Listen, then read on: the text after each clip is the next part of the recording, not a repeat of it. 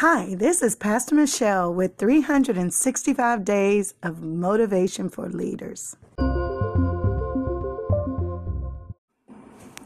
All right, so this is probably going to get next to a few of you.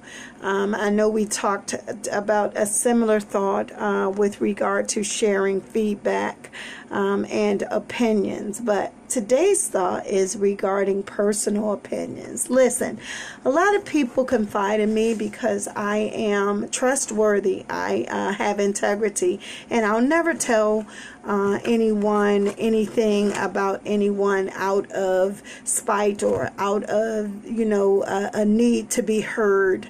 I, um, on the contrary, although I am a preacher, I would much rather not talk uh, about a lot of things that I have opinions about for two reasons. One, it's not always necessary to share your personal opinion. And two, um, unless you are being asked to share on a particular subject. Sometimes it's not even necessary for that thought to come uh, to pass.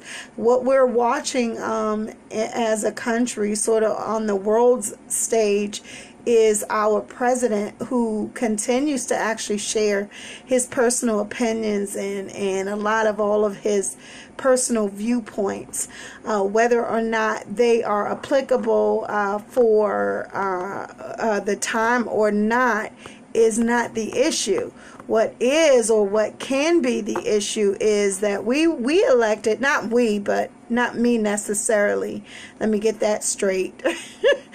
But we elected, uh, or we elect uh, officials to run our country based on what their worldviews are and their capabilities, their experience, and all those things. And Donald Trump won the office. And unfortunately for many of us, he spends a lot of time sharing his personal opinions about things. If it doesn't benefit the overall grand scheme of things, then it's probably a thought that should be pondered within or perhaps journaled about. I talk a lot about journaling. Uh, in fact, as a leader on the Mend, I spent a whole lot of years uh, journaling my thoughts, my innermost thoughts. And what I found as I go back to those thoughts is that I find that there had been some growth uh, in those areas. There, there had been some character building in those areas, and there had been some uh, intense moments of uh, gratitude uh, for being able to overcome things that I thought were unimaginable. So I'm just grateful uh, to be able to share my personal opinions whenever asked.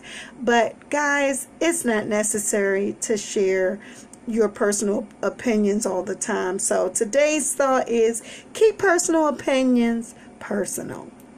Have a good day.